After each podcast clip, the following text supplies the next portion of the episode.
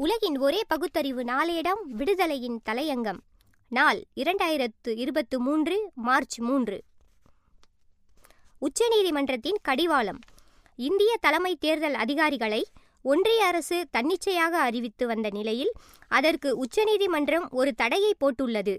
பிரதமர் எதிர்க்கட்சித் தலைவர் உச்சநீதிமன்ற தலைமை நீதிபதி கொண்ட குழுவின் பரிந்துரையின் பேரில்தான் தேர்தல் ஆணையாளர்கள் நியமனம் செய்யப்பட வேண்டும் என அதிரடி ஆணை பிறப்பித்துள்ளது.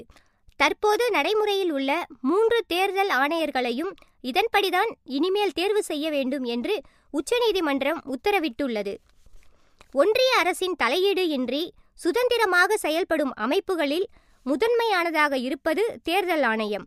நாடாளுமன்ற தேர்தல் மாநிலங்களின் தேர்தல்களை நடத்துவதும் அரசியல் கட்சிகளை கட்டுப்படுத்துவதும் தேர்தல் ஆணையமே. ஆனால் இது போன்ற நியமனங்களை ஒன்றிய அரசே தீர்மானிக்கும் நிலைதான் இருந்து வருகிறது. தேர்தல் ஆணையத்தின் தலைமை தேர்தல் ஆணையர்களில் ஒருவராக இருப்பவர் அருண் கோயல்.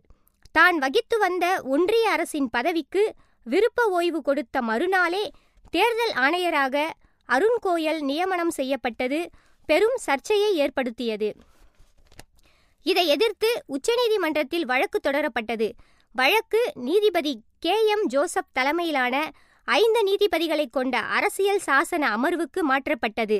வழக்கை விசாரித்த நீதிபதிகள் ஒன்றிய அரசின் நடவடிக்கையை கடுமையாக சாடியுள்ளனர். ஆனால் ஒன்றிய அரசின் தரப்பில் வாதாடிய தலைமை வழக்குரைஞர் ஆர். வெங்கடரமணி உச்சநீதிமன்றம் ஒன்றிய அரசின் அதிகார வரம்பிற்குள் தலையிட முடியாது என்று கூறி இதனை விரிவாக அலச வேண்டும் என்றார். இந்த வழக்கின் காரசாரமான விசாரணைகளை தொடர்ந்து தற்போது உச்சநீதிமன்றம் மிக சரியான தீர்ப்பு வழங்கி கடிவாளம் போட்டுள்ளது வரவேற்கத்தக்கதாகும். மேலும் நாடாளுமன்றத்தில் எதிர்க்கட்சி தகுதிக்கு எந்த ஒரு கட்சியும் தகுதி பெறவில்லை என்றால் அதிக நாடாளுமன்ற உறுப்பினர்களை கொண்ட கட்சியின் தலைவரை குழுவில் இணைத்து தேர்வு செய்ய வேண்டும் எனவும் தெளிவுபடுத்தியுள்ளது. மேலும் இது தொடர்பாக ஒன்றிய அரசு முறையாக சட்டம் இயற்றும் வரை இந்த குழு செயல்படும் என்று அறிவித்துள்ளது.